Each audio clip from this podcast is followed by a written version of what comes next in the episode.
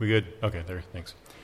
We're wrapping up our summer series. I think there's just a couple weeks left. I forget exactly how many more. Uh, this will be the last time I'm teaching, so I don't. I've lost track of what else is left uh, afterwards. I think Joe will be doing one, and um, so anyway, it's been an encouragement to me. I trust it's been to you. Um, just remembering that we are not the first ones to walk this earth, and uh, and, and depending on how God has the history planned out, we may not be the last ones to walk this earth either. So there may be generations yet behind us. We just don't know. Um, but we build on the successes and failures of those who've gone before us. And I think this morning we have a real great chance to learn some insights from a, a man who was a scientist and not a, a pastor um, or a missionary or anything like that, but just a, and in one sense, just a regular person, just like the rest of us. But I think the greatest lesson we can we can learn from from his life is uh, just to learn to be watching for God in creation and uh, to to see His handiwork everywhere, and to learn to stop and to listen and to uh, uh, look at the world around us. Something we, we don't tend to do in our, our, rushed and hurried age when there's always something we can another screen we can flip on or uh, something else to listen to or whatever like that. But uh, we'll, we'll, get into his life here this morning. Um, I will say that since I've got the opportunity to put a free advertisement in for our fall semester coming up, I'll be teaching um, on, on, union with Christ. We're using Sinclair Ferguson's uh, video series. Uh, it's something that's become very, very important and precious to me in, in, recent weeks and months. So I won't be the only one teaching, so I can't twist your arm. But uh, if if you haven't made up your mind, uh, I believe this will be a revolutionary. It, it, really could revolutionize your Christian life in a way as it's already started to do for me. So, uh, understanding who we are in Christ and finding our identity. So, uh, I will just put that plug in. Um, and encourage you. Uh, I, have I've never been so anxious to start a series, and uh, that'll be starting shortly after Labor Day. So, okay, commercial's over, and uh, we'll get into um, our, our, our, lesson this morning. So let me pray. Father, we thank you for this morning, thanks for the chance to gather. Thank you for the beautiful weather yesterday and uh, the opportunity to gather this morning with your people. We thank you for uh, the, the continued freedom that we have to meet here unmolested. And um, pray that we would seize the day, that we would take these opportunities while it's easy to come to church and while it's easy to gather, uh, that we would just fill our minds and our hearts with your truth. Because a day may come when it's harder to get access to what you've said, harder to get access to good teaching. And so I pray that you would give us understanding today and draw us closer to yourself uh, through the life of, of this man. And I ask this in Jesus' name. Amen. So, I already said briefly, one of the things that I see in Carver's life is seeing God in nature and learning to slow down and to listen. And this is really a, a key aspect of, of Carver's life. Uh, you can, just as a quote here, he puts his, his letters are sprinkled throughout with science, with biblical creationism, with uh, a desire to just know God and, and all that he sees and does. And this is a quote that he writes to a friend later in life, where he quotes uh, from the book of Job. And you can see that it says, I can't read the back screen, my eyes are a little too. I'll read it from the front screen here. Ask now the beasts, and they shall teach thee, the fowls of the air, and they shall tell thee. Speak to the earth, and it shall teach thee, and the fishes of the sea shall declare unto thee. And so, learning to take that literally, to go to the ant and be wise, to study creation and learn lessons from it. You can go to the next slide. So uh, George Washington Carver, uh, he picks up the last name Carver because a man named Mose Carver and, and his Carver and his wife Susan were the owners of Carver's mother. Carver was born into slavery, although slavery ended before he had any knowledge of it. Um, the Carvers lived in this little tiny southwestern corner of Missouri, which we had a privilege to visit uh, about six years ago. So some of the slides from today will be from one of our family trips. Um, but the, the Carver Farm is, was located near Kansas, which is a very violent, um, one of these border states. There's a lot of violence during the Civil War, and that will have an important effect on George's early life. He writes later, he says, Mr. Carver was the owner of my mother. My father was the property of Mr. Grant, who owned the adjoining plantation. However, he never knew his father. His father was crushed to death in a logging ox cart accident shortly after George's birth. Um, but that wasn't the only loss that he had early in life. Oh, you can go to the next slide. Um, this little outside list is the, uh, the, the, top right there. That's the shape and the um, the form and the location of a little log shanty that he he grew in, he lived in for the first weeks, maybe months of his life, uh, because he never knew his mother either. Um, as an infant, maybe a few weeks old, right at the end of the Civil War, uh, some border riders came through and kidnapped his mother, kidnapped him as an infant and his sister. Uh, Mr. Carver was able to save James and hide him away, his older brother James. But um, Mr. Carver sent out a, a, rescue search party. They never found his mother or his sister. They found George basically just laying in a field, wrapped up in a blanket and with a whooping cough, and and that was um, that was all that he knew. He never knew his his, his actual family other than his, his, brother George or his brother Jim. Um, he said, "My sister, my mother, and myself were ku and sold in Arkansas, and there are now so many conflicting reports. I don't even know if they're dead or alive." I was brought back nearly dead with whooping cough with the report that mother and sister were dead, although some said he saw them afterwards. So that's his early life. Um, never knowing his family, never knowing his mom, true mother and father. So that next slide there, slide four, uh, we see he moved from that little log shanty up into the house where Mose and Susan lived, and they raised him as their own. Uh, Mose and Susan didn't have children of their own, and this is not the first family, a childless family, who has a huge impact on George's life as he grows up. Uh, they give him what little education they know they have, and they raise him as their own child, George and James. Uh, 240 acres of fields and forests, which just predispose, and George already has an natural inclination for nature, but he was just free to roam the fields and the forests, and all 240 acres have been preserved for national park there in southwestern Missouri. George is a rather sickly boy, so he doesn't do much field work. He spends a lot of time in the home. He learns a lot of domestic things like knitting and cooking and doing laundry. And this, then, and this will be a part of his life throughout his life. He said if he had leisure time for other activities, he would knit or crochet or do other kinds of what he calls fancy work. But he said, I literally, literally lived in the woods and I hungered to know everything. And slide five there. Uh, this is a view of the, the, the area, uh, the, the national park where his, his birthplace is located. Um, he enjoyed games like baseball, running, jumping, swimming, and checkers. And he said, From a child, I had an inordinate desire for knowledge especially music and painting and flowers and the sciences, algebra being one of my favorite studies. But day after day, I spent in the woods alone in order to collect my floral beauties. So he just loved plants from his earliest childhood. And he put them in a little garden near a little, uh, uh, near a little corner of the house, and he, he created a little garden out of a brush pile and put the garden inside. He said because back in those days it was considered um, foolish to waste time on flowers. Uh, but he just loved flowers. And he said, Many are the tears I've shed because I would break the roots or flowers off some of my pets uh, while removing them from the ground. And strange to say, all sorts of plants succeeded to thrive under my touch until I was styled the plant doctor, and plants from all over the county were brought to me for treatment. But at this time, I'd never even heard of botany, and I could hardly read. So God gave him some natural gifting and a, a prime place to grow up. His faith will become key to who is. Next slide. His faith will become key to who he is. So much so that the National Park Service doesn't hide it uh, it's just like you can't deny it. So throughout the, the, as you walk through there, there's all kinds of signs and, and representations of how important George's faith was to him. And this is a slide. It says his first prayer. He says around the age of eight, he, what he calls, he says, a dear little white boy was over playing on a Saturday, and he told me about Sunday school. And I said, well, what's the Sunday school? And the boy told him, he said, oh, we, we sing hymns and, and, and we pray prayers. And he said, what's prayer? And he said, I don't remember what the boy told me, but he, he told me about prayer, and I was so interested that after he left, I don't remember what I said, but I prayed, and it felt so good, I, I did it a couple more times. And that was, he says, his conversion. And we might think that's pretty thin for a conversion story because he doesn't remember the details, but his life will show that there's life. Uh, so we don't look to our conversion story. We don't say, like, well, this happened, so therefore I know. It's like, no, the fruit is there in his life, so that's why we know he truly followed Christ. Next slide there. Uh, this is one of the slides at the, at the museum. There it says um, Carver thought his work in science and his faith in God worked together. He believed that the great creator made the world, and that by learning more about the world, people would learn more about the creator. I do love the things that God has created. And he wanted everyone to know, so he wrote and talked about them. People could see he was sincere in his beliefs. Of course, we have to add this little caveat some people liked what he said, and others did not. You know, just that was what he thought. Uh, go to the next slide, eight there. Um, this is he, he loved to paint. He was gifted at painting, and his love for creation and creator grows and matures here as he lives with the Carvers. At one point in time, he will later in life he'll talk about seeing a just beautiful sunset. And he uses the phrase Rembrandtian colors that came through the window.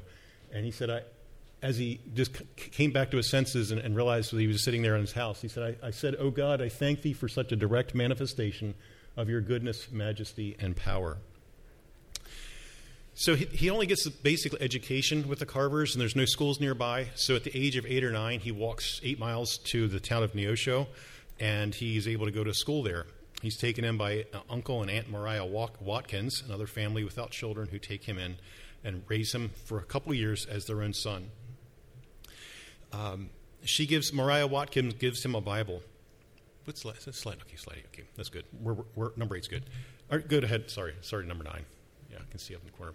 Again, this is a display at the museum. This is his Bible up in the corner, uh, top right corner there. She gives him a Bible and he continues to read and grow in his knowledge. He does chores. He throughout his life he doesn't want a free ride. He wants to earn to work his keep, and so he does chores as he's learning there with the Watkins family.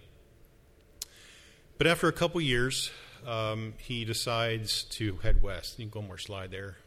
Oh, sorry, I don't know how that got in there. uh, there's uh, Philip and Amy having a junior ranger day at the, par- the national park.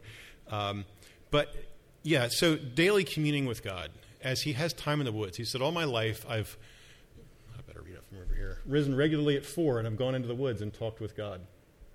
Because he didn't just meditate on the, the scriptures, which he did, but he learned to look at nature and creation. It makes me think of the hymn which says, When through the woods and forest glades I wander. And that's what he spent much of his life doing.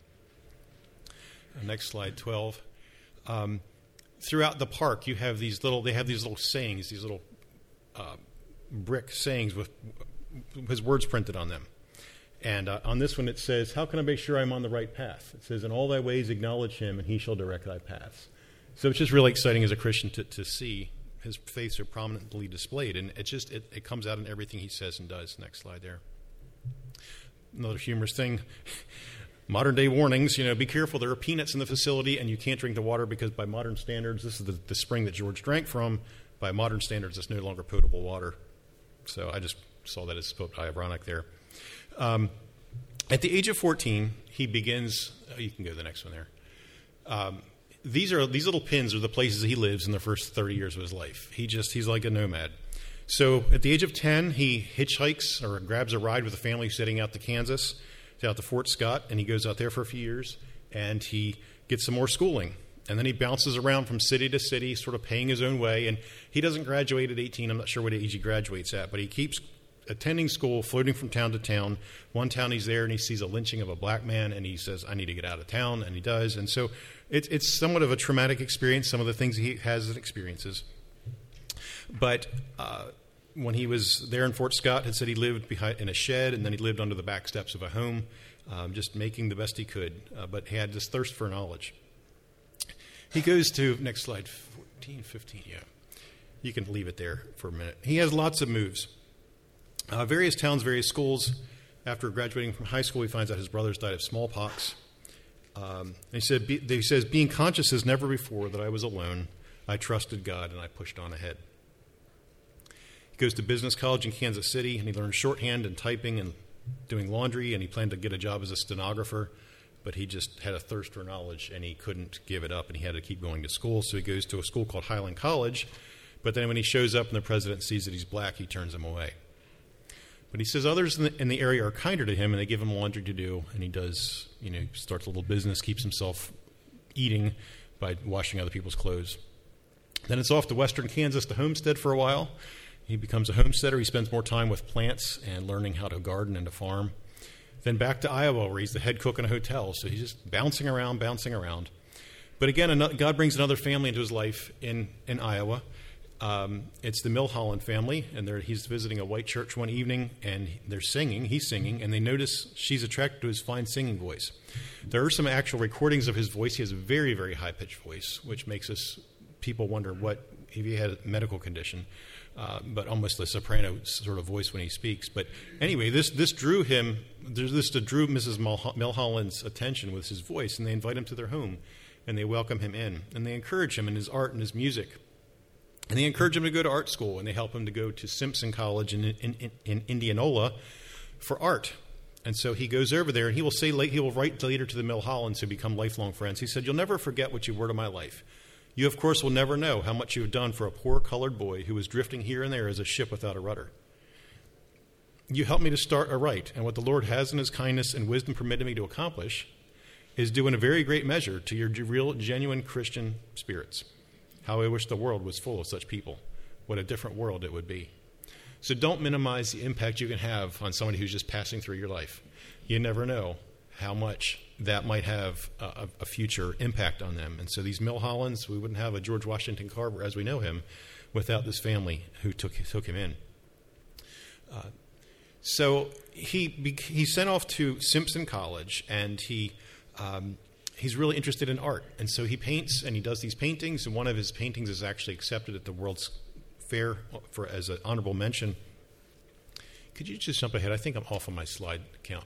Okay, yeah, you can stay there.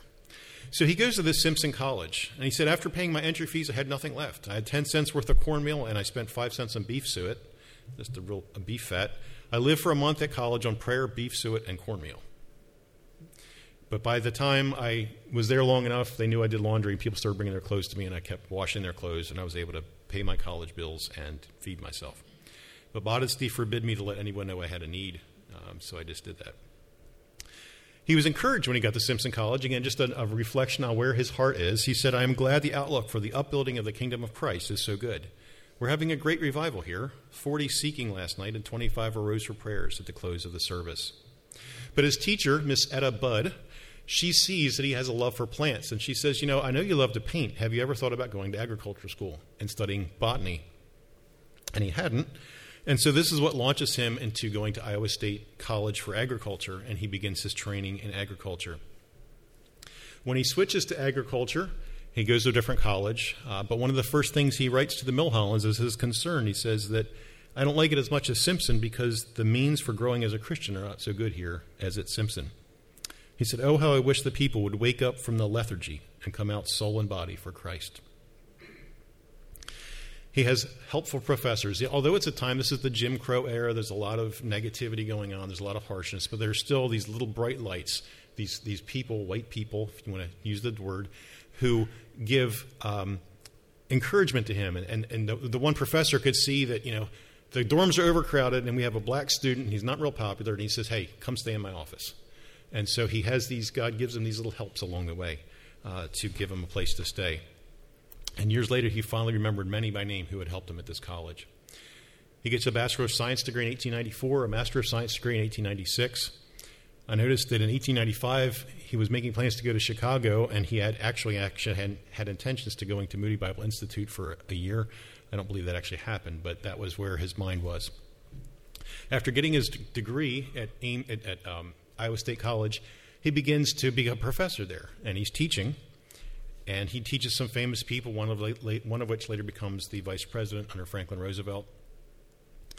And he's just very thankful for the, the opportunities and the blessings that he has there in Iowa. But in 1896, he gets a letter from Booker T. Washington down in Alabama, who is the professor and has started the Tuskegee Institute. You may know the Tuskegee Airmen from World War II, and this is the college that Booker T. Washington started to help young black people try to get somewhere in life after slavery was over. And Booker T. Washington writes to him and says, I can't offer you money, position, or fame. Money and position you already have. The last, fame, from the place you now occupy, you will no doubt achieve. I ask you now to give up these things, and I offer you in their place work, hard work, hard, hard work. The challenge of bringing people from degradation, poverty, and waste to full manhood. And Carver responds, I will be glad to do all I can through Christ who strengthens me to better the condition of our people. So, every, to everyone's shock and surprise, he resigns his position at a prestigious school and goes to this forsaken little developing school without many resources down in the countryside of Alabama. And he will stay there for the rest of his life. He goes there in 1896 and he lives till 1943. So, over 50 years, 50, about 50 years of teaching at uh, Tuskegee. The first 15 years there, he's the head of the agriculture department, but he's not that great. We talked about Stonewall Jackson, Thomas Jackson, a few weeks ago, who wasn't the greatest teacher. Well, Carver wasn't also wasn't especially not a lot. A lot of his students didn't care for his teaching style, and that wasn't his best fit. But after a while, and there was tension. I won't get. Well, we won't spend a lot of time on his life at Tuskegee, but um, there was a lot of tension between. Some tension grew between him and, and, and Booker T. Washington, and Washington sort of said, "Well, I'm going to let you go," and uh, he kind of resigned. So he stepped out of his, of his um, position at, um, as a teacher and became the head of agricultural research. And this is really where he finds that that's he's, he's best suited for. Okay, the next slide there.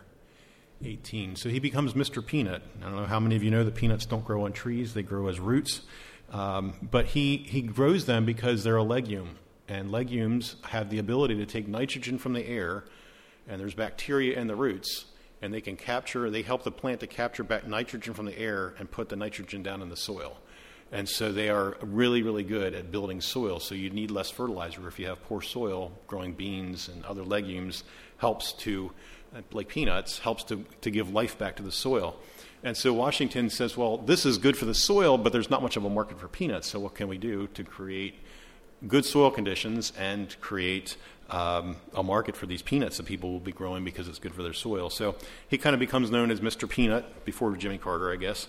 Um, and he does lots of work with various crops peanuts, soybeans, sweet potatoes, and, and, and helps people to become better farmers. In 1921, he's asked to testify before Congress. And this is quite shocking. You think of where our, our, country was racially in 1921. But he's asked to speak before Congress. And at first, they give him 10 minutes. But after 10 minutes, they said, no, just keep going, keep going. we want to hear what you have to say. And he talks for over two hours. And this sort of launches his fame, makes him famous. He says to Congress in 1921 if you go to the first chapter of Genesis, we can interpret very clearly, I think, what God intended when he said, Behold, I have given you every herb that bears seed. To you it shall be for food. And he's talking on behalf of the peanut growers. He said, I learned about peanuts from the Bible. And, the, and Congress says, Well, you know, does the Bible talk about peanuts? And he says, No, but it tells about the God who made the peanut. And I asked him to show me what to do with the peanut, and he did. So it's this is just a real down to earth, intuitive. You know, if God's really talking about true life here, then we can find out things about God from the scriptures and from the things that He's made. His fame gets him letters from all over the place. Uh, he gets visited by Franklin Roosevelt. He's offered jobs by Henry Ford and Edison. He even gets letters from Gandhi and Stalin. Um, I'm not sure what Stalin wanted, but um, I'm sure he had ulterior motive somewhere. Uh, slide 19. Um, he has a real heart for young people. And this is, he, he never marries or has a family of his own, but he has a desire to teach young people about Scripture and about science. So in 1907, he starts teaching a Bible class, and others gathered. Others had gathered the class and said, "You know, Professor Carver, will you teach us?" And after three months, there was six or seven in the class to start with, and after about three months, it was up to about 114. Carver said, We started the, Bible, the first book of the Bible, and we tried to explain the creation story in the light of natural and revealed revel- religion and geological truths. We used maps, and charts, and plants, and geological specimens to illustrate the work. In 1920, he speaks at the YMCA. This is, he's, he's known for his modesty and his humility and some of his humor. As he's introduced at the YMCA one time, he says, I look forward to introductions as opportunities to learn something about myself people will play up. This is Mr. Carver who does this, or who's done that, or who says this. And it's like, really? I guess I guess I do. Um, so he, he likes he likes to he really cares and has a heart for these young people. But he next slide twenty there. Um, his work as a scientist. Um, I read an interesting article as I was doing some research here, um, talking about MythBusters, um, that maybe not everything he accomplished in life was as long lasting or as important as it was made out to be. One of his first biographies maybe played things up a little bit, and everybody else read that biography and just carried it on. And, and I think there's some truth to the fact that they said that the black community was looking for heroes in a time when they were really oppressed. And not that he wasn't a hero, but maybe he didn't quite, his, his achievements weren't quite as high as, uh, as they were made out to be. Um, there were supposedly 300 products he made from peanuts, but he never wrote anything down and he never wrote down any of his recipes or any of his concoctions or any of his lab results. He didn't take notes. And so there was a lot of like, what did they actually do? Um, so it's not the discount. I mean, he did truly develop some products, but they said, well, you could also do that with this product, and it's a whole lot easier to use this raw material. And you know, we could do all these things with peanuts, but it's cheaper to just not use peanuts and use something else. So a lot of what he does doesn't become commercially viable. It doesn't get, become really long lasting. A lot of what he promoted had already been mentioned by other people before. Um, but I just don't, I don't want to minimize the fact that he was a noble person. Uh, but the thing I appreciate, I think, about him the most is his connection with nature and, and, and, and God. Um, he referred to his laboratory as God's little workshop. And he, uh, he, has a, he takes a strong stand for Bible and creation. The New York Times in 1924 wrote an editorial sort of scorning him because he talked about I just go into the workshop, I don't take my notes, I just go in there and I wait for God to show me something or tell me something. And of course, we're very living even in the 1920s, 100 years ago, it's still a very scornful age in, in academia towards God and towards creation.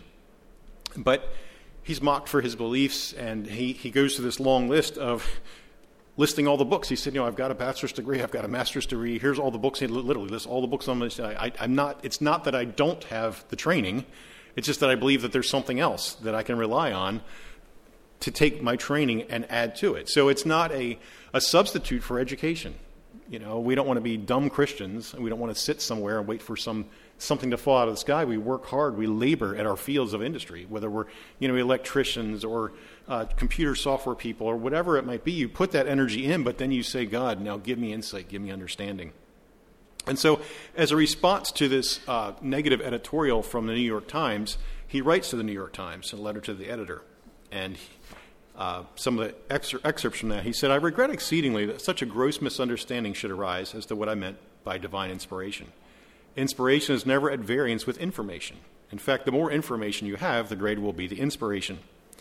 Paul the great scholar says in 2 Timothy 2:15, "Study to show yourself approved to God, a worker that does not need to be ashamed, rightly dividing the word of truth." And again Paul says, he's preaching to the New York Times. Again he says in Galatians 1:12, "For I neither received it of man nor was I taught, but by the revelation of Jesus Christ." Many other equally strong passages could be cited, but these two are sufficient to form a base around which to cluster my remarks. I'm a graduate of, and he goes through his, his, his, his some, sounds, sort of sounds like Paul in 2 Corinthians 11, or, or even in Philippians 3, where he says, Here's my resume, here's what I could boast in. But I'm not going to do that. But just so you know that I'm not just, you know, in the woods somewhere with my Bible and my imagination. I have these degrees. These are my professors. These are the people I've taught. And I get all the modern publications, the science publications. Um, but he says there are scientists to whom today the world is merely the result of chemical forces or material electrons. I do not belong to this class. I fully agree with Reverend so and so, Bishop of Colorado, and a little pamphlet he's referred to. Um, I defy anyone who has an open mind to read this leaflet through and through and then deny that there is such a thing as divine inspiration. If this is not inspiration and information from a source greater than myself, or greater than anyone any of them has wrought to the present time, kindly tell me what it is. And you shall know the truth, and the truth shall make you free. Science is simply the truth. And that's how what he believed. Slide 21 there. This is writing to another pastor friend after the same editorial. He said, I did feel very badly for a while, not that the cynical criticism was directed at me, but rather at the religion of Jesus Christ. Dear brother, I know that my Redeemer liveth. I believe through the providence of the Almighty, it was a good thing. Since the criticism was made, I've had dozens of books, papers, periodicals, magazines, and letters from friends in all walks of life.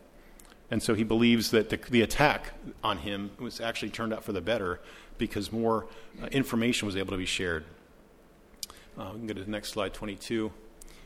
This is my lifetime study of nature and its many phases leads me to believe more strongly than ever in the biblical account of man's creation as found in Genesis 1:27. And God created man in his own image. In the image of God created he him, male and female, he created them. Next slide there, 23. How I long for each one to walk and talk with the great Creator through the things He has created. How I thank God every day that I can walk and talk with Him. Just last week, I was reminded of His omnipotence, majesty, and power through a little specimen of mineral sent me for analysis. I have dissolved it and purified it, made conditions favorable for the crystals to grow, and before my very eyes, a beautiful bunch of sea green crystals have formed, and alongside them, a bunch of snow white ones. Marvel of marvels, how I wish I had you in God's little workshop for a while how your soul would be thrilled and lifted up. So it's a, it's a reflection on seeing God in the little things of life. And I think that there is, we need this today. We really do. We live in the, we live in the information age, and yet we know so little. We know so little about creation. We've lost the basics because we're so, we either we're so, we're so specialized or we're so distracted. Uh, we're so entertained and, and when God says, go to the ant and learn from her, he's not just talking about the ant. He's saying, like, go to all the rest of creation and learn from creation and learn to listen.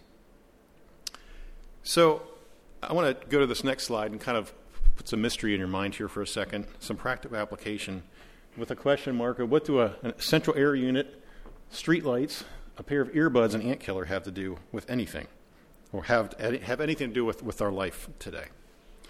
I want you to stare at that for a minute. I'm not, I'm not expecting you to, to be able to put these four things together in a category. But um, they were four things that I thought of when I was thinking about Carver.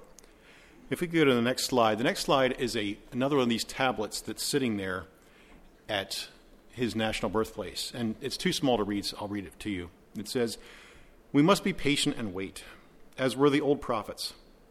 Isaiah and the old prophets always had their ears and eyes open. You know, Isaiah, listening, heard a voice. We have so much noise now that we hear nothing but noise. It comes and goes, and that's all it is just noise. We can't think very well now because there are so many noises of different kinds. But Isaiah heard a voice. And this is Carver, 1942, at the age of 80, saying, There's just so much noise today. We can't listen anymore. We can't hear anything. And I think, how far, how much noisier has it gotten since 1942? And so there are ways. We are, this is not to say that technology is bad. God said, Be fruitful and multiply, fill the earth, use my resources. And yet, in doing so, we have to be careful that we don't lose touch with the natural world that He created. If you think about it, every piece of technology is a blessing, but it also takes us one step away from the direct immediacy of working with creation. Now, the years I spent doing tree work and, and spraying trees for insects and diseases, I could see the effects of the fall so very clearly. You know, anybody, I think of Andrew, others who work in agriculture, you know, you are you look at that weather forecast, you pray for rain. You know, we're so used to flipping on the switch until your power goes out for three days and you're on a well. You're so used to flipping on a switch or turning on a faucet and out comes the water. Um, but we're, we're disconnected from the natural world around us. And it's great when we take walks in the woods, but I think even sometimes when we go on a hike or we go camping, like, do we actually stop and think? Do we actually stop and wonder? What can we learn about God from the natural world around us? And so that's why I wanted to do this, this a brief little exercise. I want to go back to that. No, I'm not. I'll, I'll go forward, but refer back to uh, the slide we just had. So go to the 26 there. So, yeah. So here's some images for us. God says, Go to the ant and be wise. What do we do when we see ants? We grab ant killer.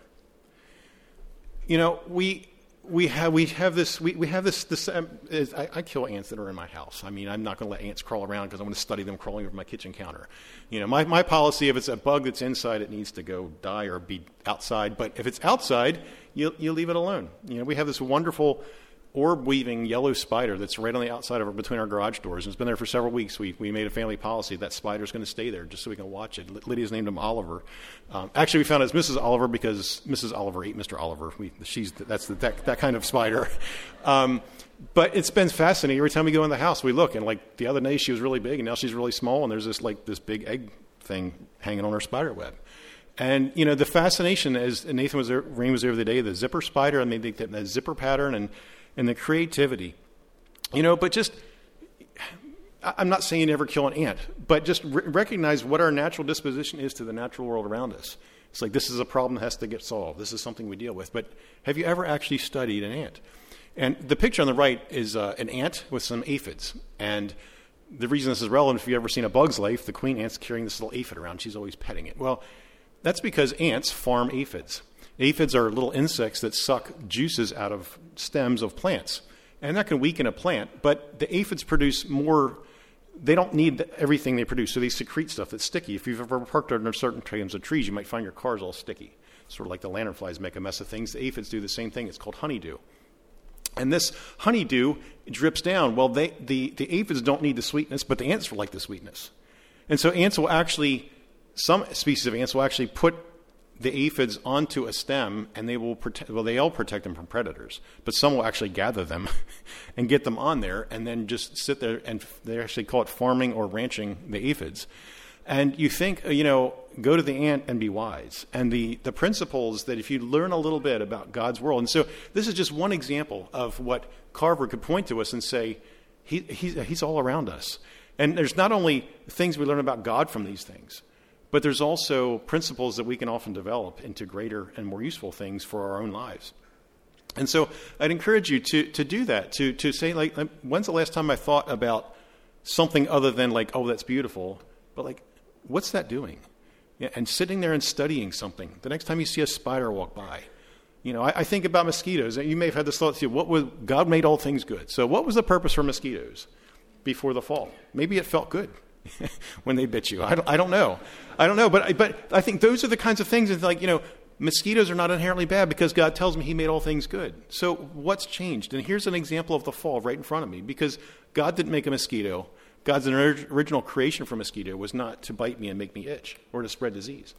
Um, and so there, there's, there's just, there's a, the, none of us, no matter if we live in the smallest apartment or, or the largest piece of land, we're all surrounded by creation and we're all surrounded. We have opportunities every single day, whether it's a blade of grass, a cloud going by, or whatever it might be. And so next time you watch A Bug's Life and you wonder why she's carrying an aphid around, now you know. That's, uh, that's kind of like an inside joke for anybody who knows ants and aphids. But that's an example. So um, the, next, the next one, another object lesson here, slide 27. So it says here in Job, Elihu says, Stop and consider the wondrous works of God. Um, I used an edited version of the Thinker because I, for, I, think you forgot to put clothes on, so I didn't want to put that up there. Um, but this is the, the, the, headshot of the famous sculpture, the, the Thinker. But um, stop and consider. And how often, it's so, it used to be the Walkman back when we were my generation, you know, the, the, the cassette Walkman that we would wear on our hips and the headphones and all that. But, you know, now, now it's so easy to, to have constant noise inside our heads. And I do it. I listen to podcasts and there's sermons and there's so much discussion. There's so much good content that you could put in. But even that, sometimes you need to shut it off so you can think. Because even Christian music, that's not the end goal, it's a means to an end. And even if it's good stuff, like, but just learning to stop and think.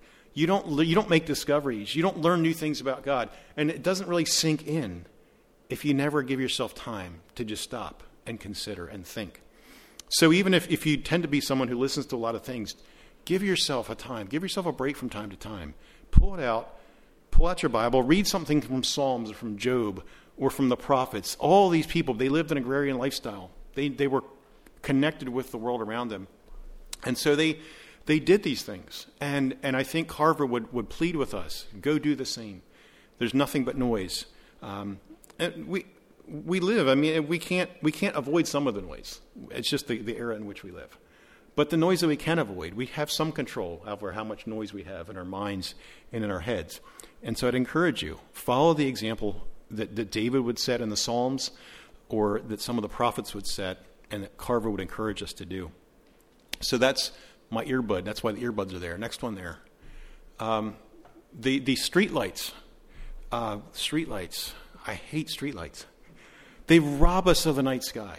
Um, I know they're necessary sometimes, but then I think my neighbors, they like, we live in a very rural area, and we, we only have a couple neighbors, and they have a lamppost in the middle of their yard, and they light up the night sky for no reason. They, they live inside all night long. I said, why do you have to have a bright light in your yard? I came out to the country because I like the night sky.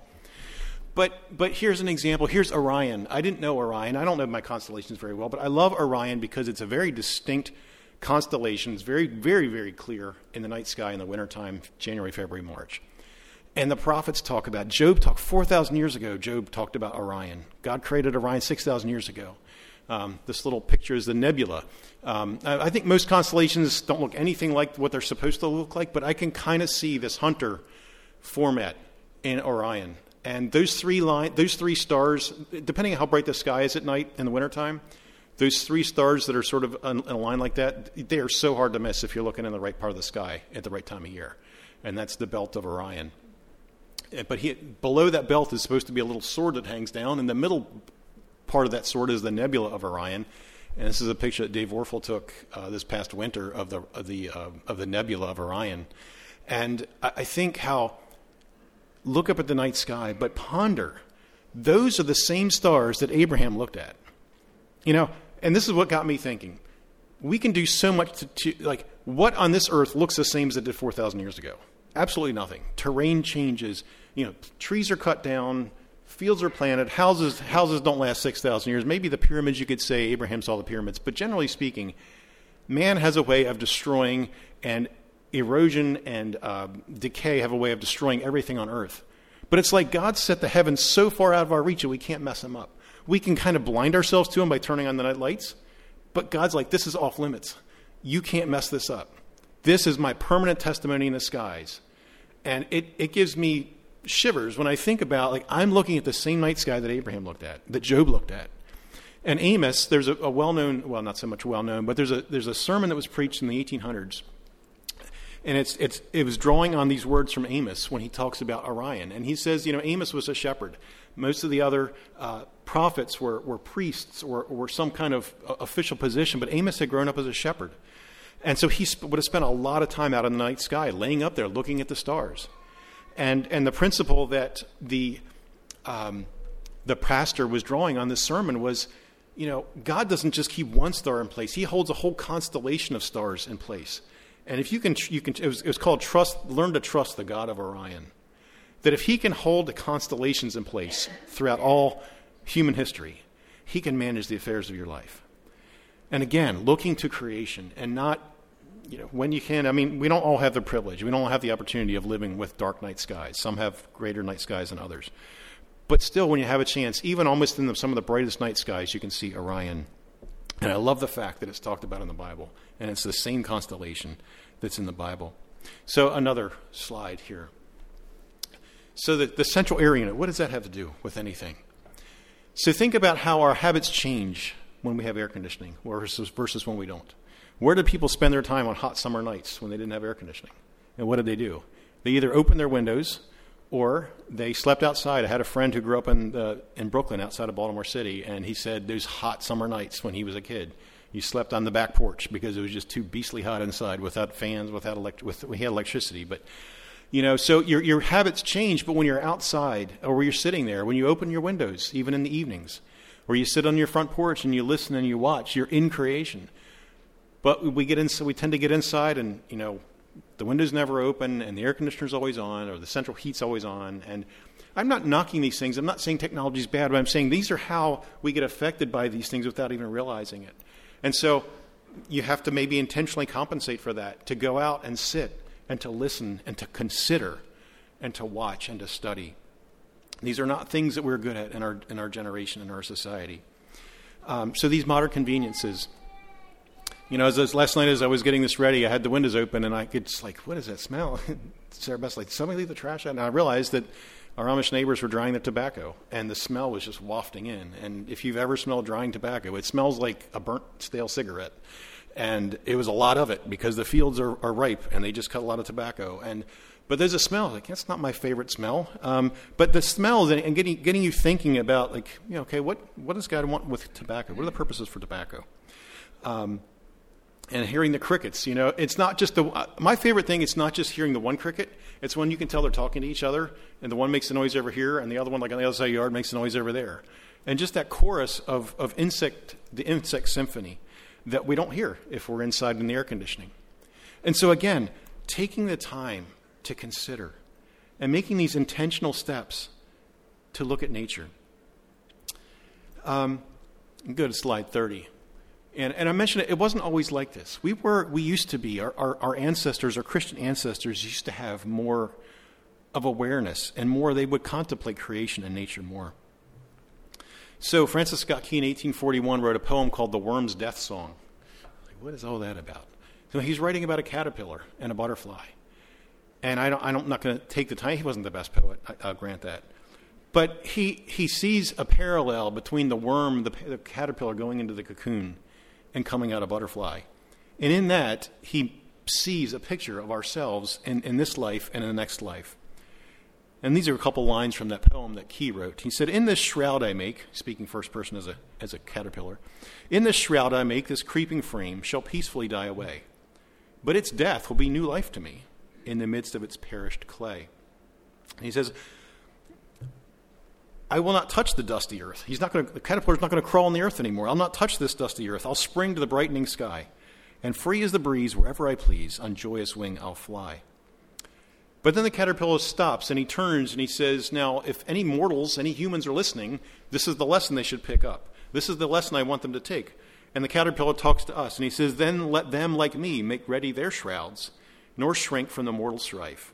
and like me they shall sing, as to heaven they spring. Death is not the end of life. And so there's a metaphor right there in front of you when you see a caterpillar shedding its outer form and dying and coming to life again as a butterfly. The next slide. Uh, uh, actually, back up there. You can stay there for a second. This other one is something I just came across by a Puritan named John Flavel from 1669. He wrote a series of little essays called "Husbandry Spiritualized," and that's not talking about being, not talking about being a husband, but about husbandry as being a farmer or a gardener. And he has all these little snippets of or the heavenly use of earthly things, in which husbandmen or gardeners are directed to an excellent improvement of their common employments, where occasional meditations upon birds and beasts and trees and flowers are added. So, this was something that was done throughout church history. They looked at creation they said, What can we learn about this? What can we learn about when you graft a tree? What can we learn about how weeds tend to take over bare soil? And nature hates bare soil. If you have bare soil, it won't stay bare for long. It'll get colonized by weeds, probably not by good plants that you want, but it will. Col- and so, what does that tell us? What does that tell you about like your own heart? That nature, our nature, does not like it. Will be our our souls will be filled with something. What is it going to be filled with? Now you can go to the next slide there. So Matthew Maury was another Christian from the 1800s, and he is known as the father of oceanography. He was recovering from illness, a broken leg at one point in time. He was in, in the Navy. And he was reading in Psalm 8, and it said something about whatever passes through the paths of the seas. And he said, Huh, what's that all about? The paths of the seas. And that launches him on an investigation and a study, and he finds all these ocean currents throughout the world, and he revolutionizes navigation because he said the Bible talks about paths of the seas. What's the, what does this mean? And he finds that there are these rivers, basically, that flow through the oceans. And they said that until his discovery of these things, it took 180 days to sail from New York to San Francisco because you had to sail around South America. But after he discovered that, the trip after uh, he would take like 50 days off that trip because he found that there were paths in the seas. And he did that by reading Psalm 8 and paying attention and not letting things go out and, and not, not forgetting things. And so this is what Maury says in 1860. He says, When your men of science, with vain and hasty conceit, announce the discovery of disagreement between science and the Bible, rely upon it. The fault is not with the witness of his records, but with the worm who essays to interpret evidence which he does not understand. So next time you think science disproves the Bible, it's like, no, the Bible's right. Science doesn't have it right yet. In time, the Bible will be proven to be true. And it over and over and over again. So, Car- getting back to Carver, having spent a little bit of time on practical application, getting back to Carver. Carver would write this as an older man. He's said, As a very small boy exploring the almost virgin woods of the old Carver place, I had the impression someone had just been there ahead of me. Things were so orderly, so clean, so harmoniously beautiful. A few years later, in the same woods, I was to understand the meaning of this impression, because I was practically overwhelmed with the sense of some great presence. Not only had someone been there, someone was there. Years later, when I read in the scriptures, In him we live and move and have our being, Acts 17, I knew what the writer meant. Never since have I been without this consciousness of the Creator speaking to me. The out of doors has been to me more and more a great cathedral in which God could be continuously spoken to and heard from. Man who needed a purpose, a mission to keep him alive, had one. He could be God's co worker. My attitude toward life was also my attitude toward science. Jesus said one must be born again, must become as a little child. He must let go. He must let no laziness, no fear, no stubbornness keep him from his duty. If he were born again, he would see life from such a plane, he would have the energy not to be impeded in his duty by these various sidetrackers and inhibitions. My work, my life, must be in the spirit of a little child, seeking only to know the truth and follow it. My purpose alone must be God's purpose, to increase the welfare and happiness of his people. Nature will not permit a vacuum. It will be filled with something. Human need is really a great spiritual vacuum which God seeks to fill. With one hand in the hand of a fellow man in need and the other in the hand of Christ, he could get across the vacuum, and I became an agent. Then the passage, I can do all things through Christ which strengthens me, came to have real meaning.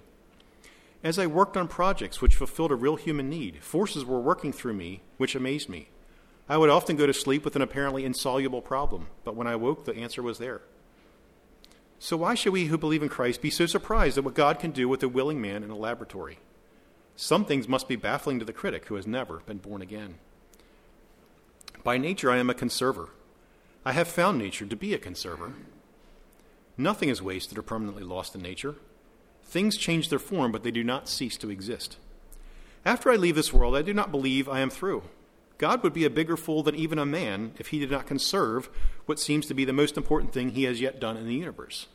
This kind of reasoning may help the young. When you get your grip on the last rung of the ladder, as he's getting older in life, and look over the wall, as I now am doing, you don't need their proofs. You see, you know you will not die. Let's pray. Father, again, we thank you for this window into a life of a man who followed you and used his natural interests and abilities and your gifting to introduce people to your creation. And I pray that his voice, as he was complaining of noise in the 1940s, it would speak to us today that there's so much noise around us we don't even realize that it's noise.